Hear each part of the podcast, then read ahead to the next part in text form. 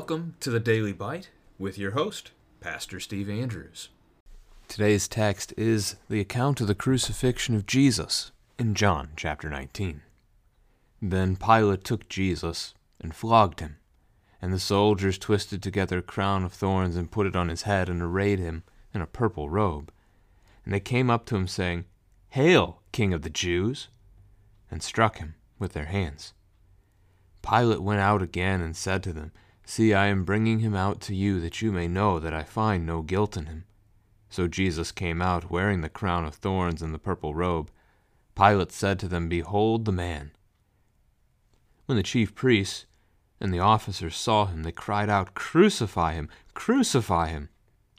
Pilate said to them, Take him yourselves and crucify him, for I find no guilt in him. The Jews answered him, We have a law and according to that law he ought to die because he has made himself the Son of God. When Pilate heard this statement, he was even more afraid. He entered his headquarters again and said to Jesus, Where are you from? But Jesus gave him no answer. So Pilate said to him, You will not speak to me? Do you not know that I have authority to release you and authority to crucify you? Jesus answered him, You would have no authority over me at all, unless it had been given you from above. Therefore, he who delivered me over to you has the greater sin. From then on, Pilate sought to release him, but the Jews cried out, If you release this man, you are not Caesar's friend. Everyone who makes himself a king opposes Caesar.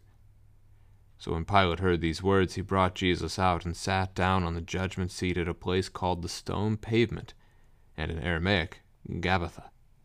Now it was the day of preparation of the Passover. It was about the sixth hour. He said to the Jews, Behold, your king. And they cried out, Away with him! Away with him! Crucify him! Pilate said to them, Shall I crucify your king? The chief priests answered, We have no king but Caesar. So he delivered him over to them to be crucified. So they took Jesus, and he went out, bearing his own cross, to the place called the place of a skull, which in Aramaic is called Golgotha. There they crucified him, and with him two others, one on either side, and Jesus between them. Pilate also wrote an inscription and put it on the cross. It read, Jesus of Nazareth, King of the Jews. Many of the Jews read this inscription, for the place where Jesus was crucified was near the city, and it was written in Aramaic, in Latin, and in Greek. So the chief priests of the Jews said to Pilate, Do not write the King of the Jews, but rather this man said, I am King of the Jews. Pilate answered, What I have written, I have written. When the soldiers had crucified Jesus, they took his garments and divided them into four parts one part for each soldier, also his tunic. But the tunic was seamless, woven in one piece from top to bottom. So they said to one another, Let us not tear it, but cast lots for it to see whose it shall be. This was to fulfill the scripture which says, They divided my garments among them, and for my clothing they cast lots. So the soldiers did these things. But standing by the cross of Jesus were his mother, and his mother's sister Mary, the wife of Clopas and Mary Magdalene. When Jesus saw his mother and the disciple whom he loved standing near by, he said to his mother, Woman, behold your son. Then he said to the disciple, Behold your mother.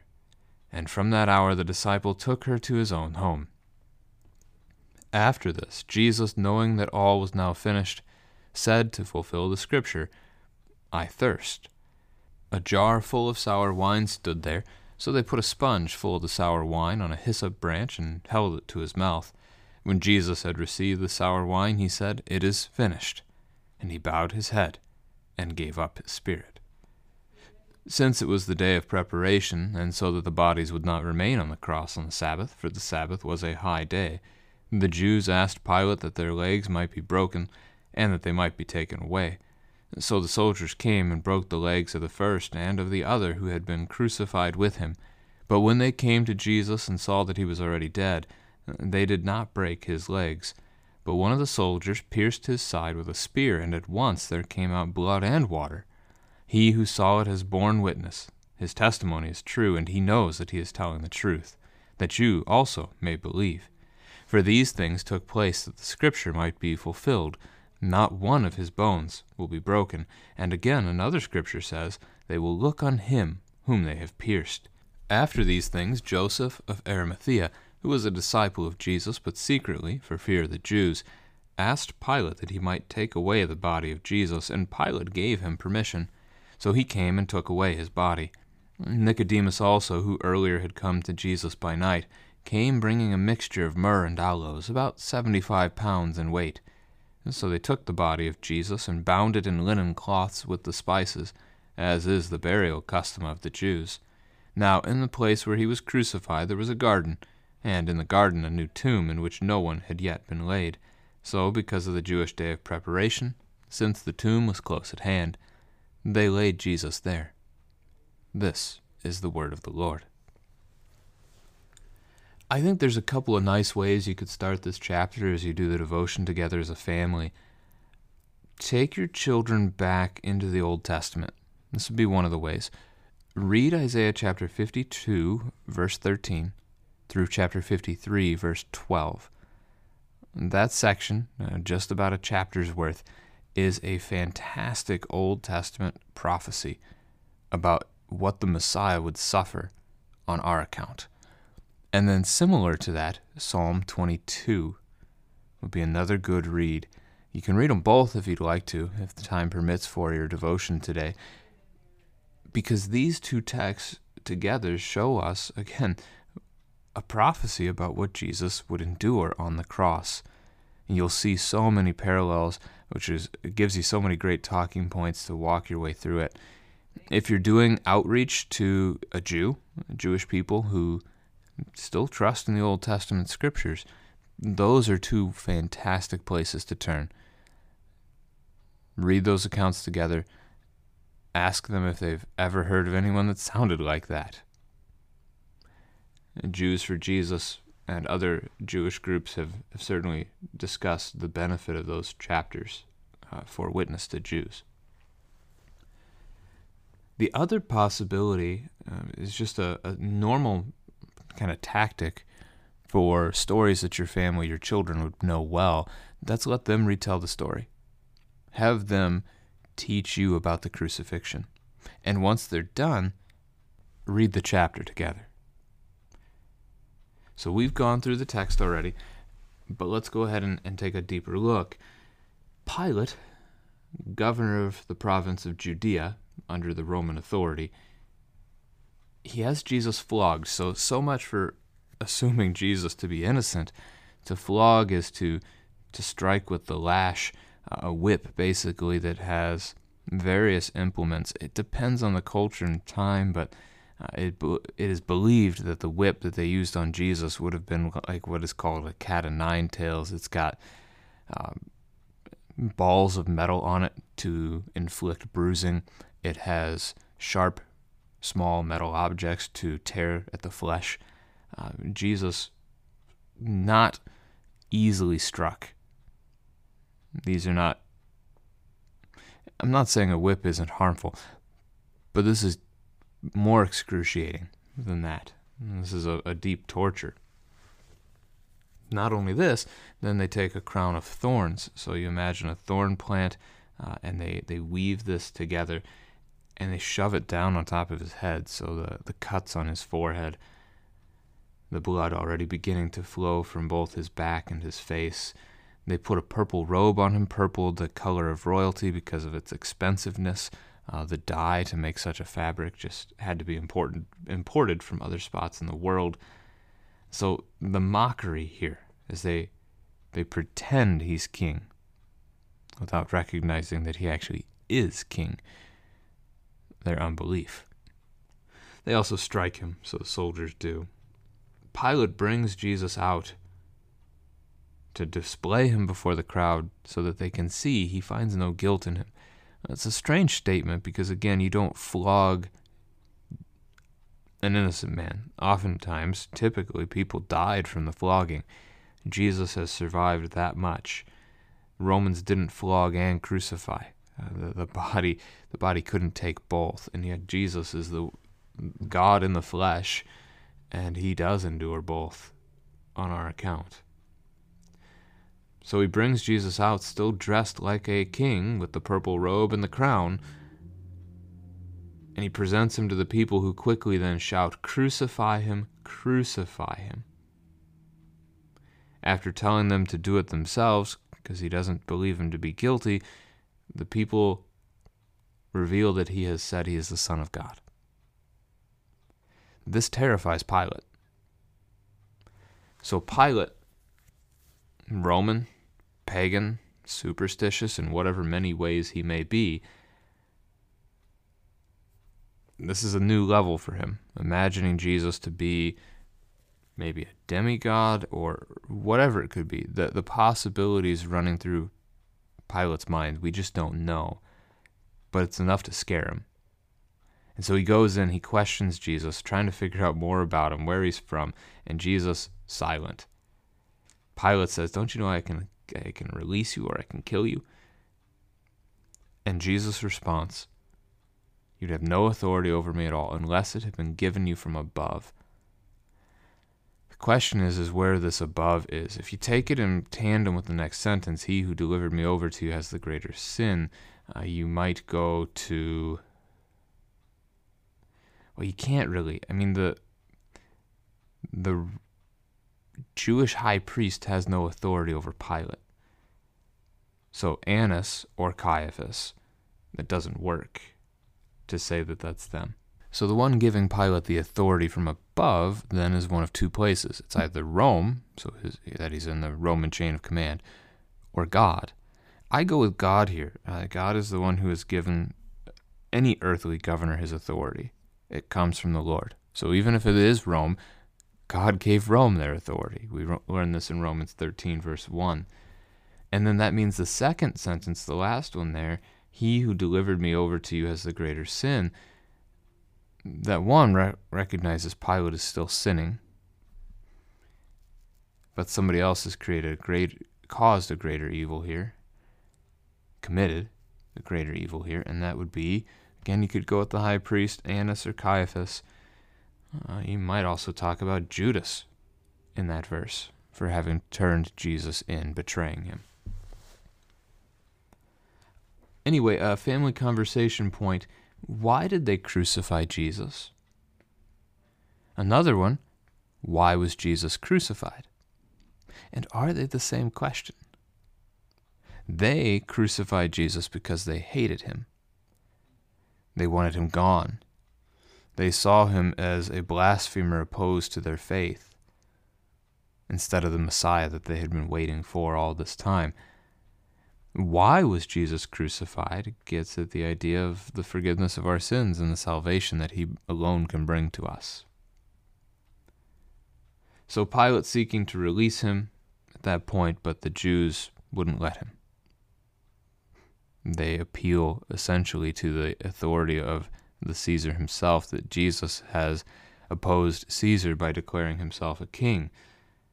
So if Pilate releases him, he's an enemy of Caesar because he's released an enemy of Caesar. That puts Pilate in a tough spot. So he brings Jesus out to the judgment seat to make his final decision, and that decision ends up, as we see at the end of the paragraph, being crucifixion. We do learn in verse 14 it is the day of preparation, so it is the Sabbath that we're talking about there. At, at sundown on Friday, the Sabbath day begins the day leading up to it, 24 hours in advance, that window is the day of preparation. So Thursday night to Friday night is preparing for Friday night to Saturday night, where you cook your meals, you prepare whatever food you need. You get your your house in order so that you don't work on the Sabbath itself. Now that it's about the sixth hour, we might take that normally as we'd hear it as noon, counting from six, adding six to it would give us noon. But the Romans start their counting for the day at midnight, uh, which would make this 6 a.m. The 6 a.m. picture works better here um, because the other Gospels, the crucifixion window usually is described as being 9 until 3, with total darkness befalling the land from 12 to 3.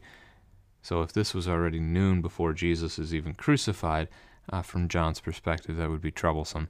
So uh, I'm going with the that he's using the Roman accounting here, starting at midnight. So the sixth hour makes it 6 a.m. We have no king but Caesar. One of the things that the chief priests say.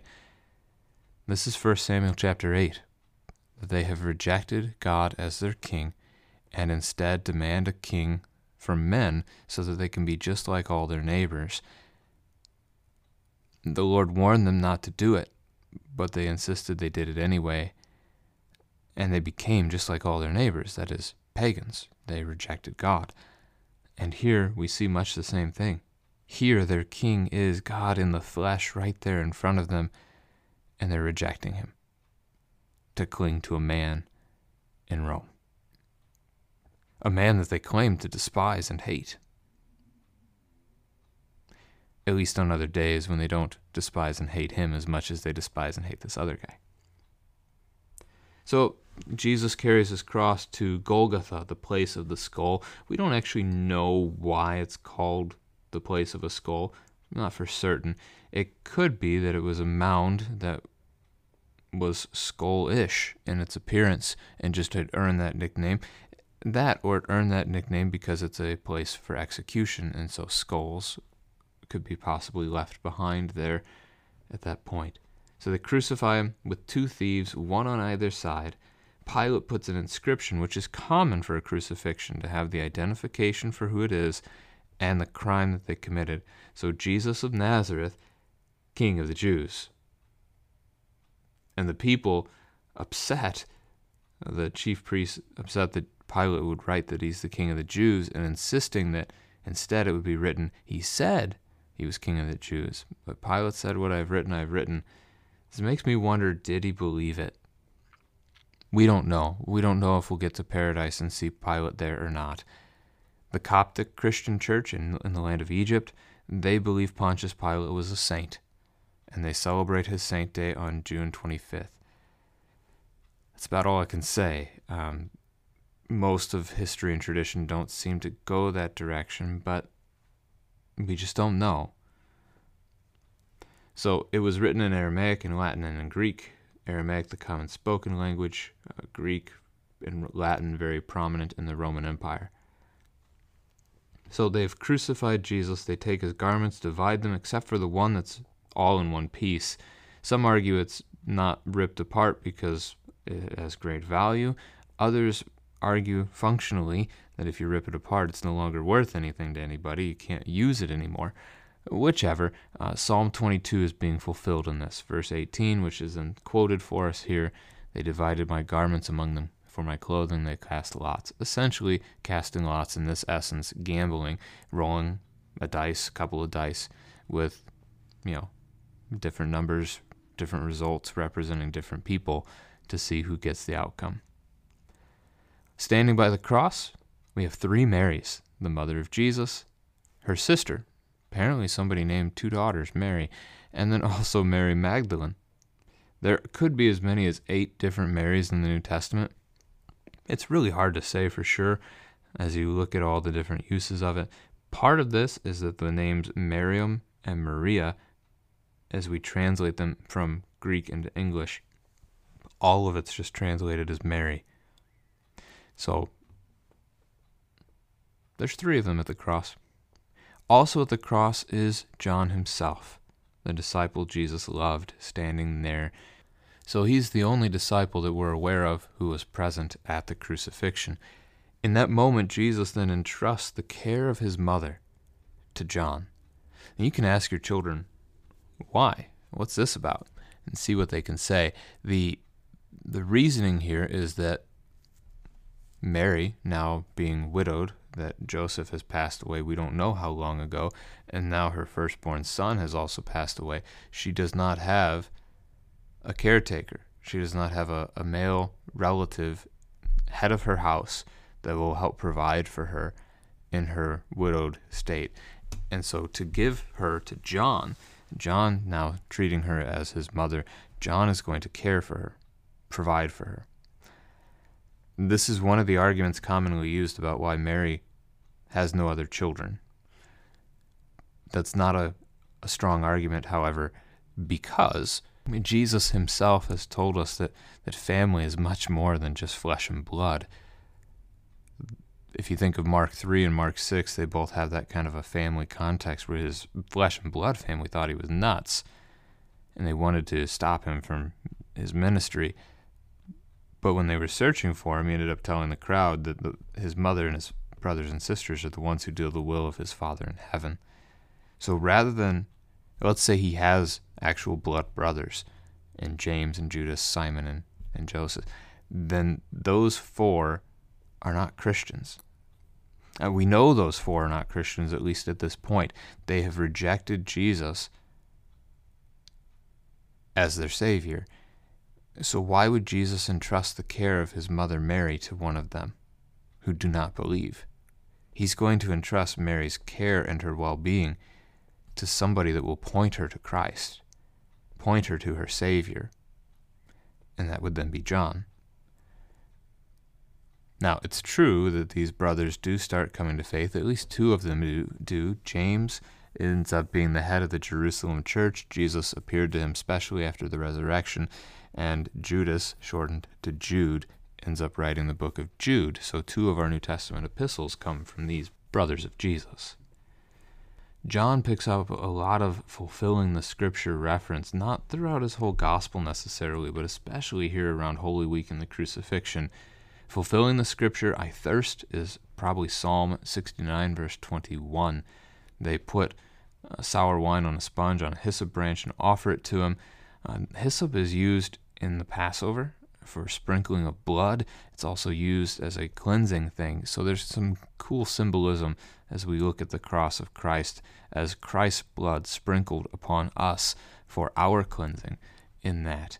He then declares it is finished. That is, all of his work to save and redeem us finished on the cross. We are atoned for. We're made at one with God again. Great parallel there to Revelation 16, verse 17, and 21, verse 6, both of which are obviously written by the Apostle John himself as well, where he says, It is done. Not quite the exact same Greek phrase, but the same format, the same function, uh, the same gist of an English translation. So I think there's a legitimate parallel there. Jesus here bows his head, gives up his spirit. This is the moment of his death. It was against Jewish law for a body to remain on the cross on the Sabbath, so they go to Pilate asking that the bodies, uh, that the legs be broken so these men would die, so they could take their bodies down off the cross before the Sabbath began that late that afternoon. Death on the cross was by asphyxiation. So, as your body is nailed to the cross or tied to the cross in other cases, the the body leans forward and the weight is all on the chest and over time you are suffocated. What men would do as they're hanging there is they would use their feet to push up and that would take some of the pressure off the chest. They could take a deep breath and then they could let themselves down again into that position. Uh, yes it prolongs the agony but it's just what they did. And so the procedure became break the legs. They can't do that anymore. They're going to suffocate fairly quickly and this will be over and we can take the bodies down. But when they come to Jesus, they don't need to break his legs, for he's already dead. They put a spear up into his side, and out come both blood and water. Uh, this is a sign of the fluid having built up around his heart, which is common with asphyxiation. And so, again, blood and water both come out. Many in church history, uh, both theologians and artists, have taken this as a reference to the sacraments. So, not just the literal outpouring of, of blood and water, but also spiritually looking at this to be Christ's blood shed for us on the cross into a chalice that we drink in the Lord's Supper. Take, drink this cup is the new covenant in my blood, which is shed for you for the forgiveness of sins. And also the water then flowing out into the font in which we are baptized, cleansed, and welcomed into his kingdom.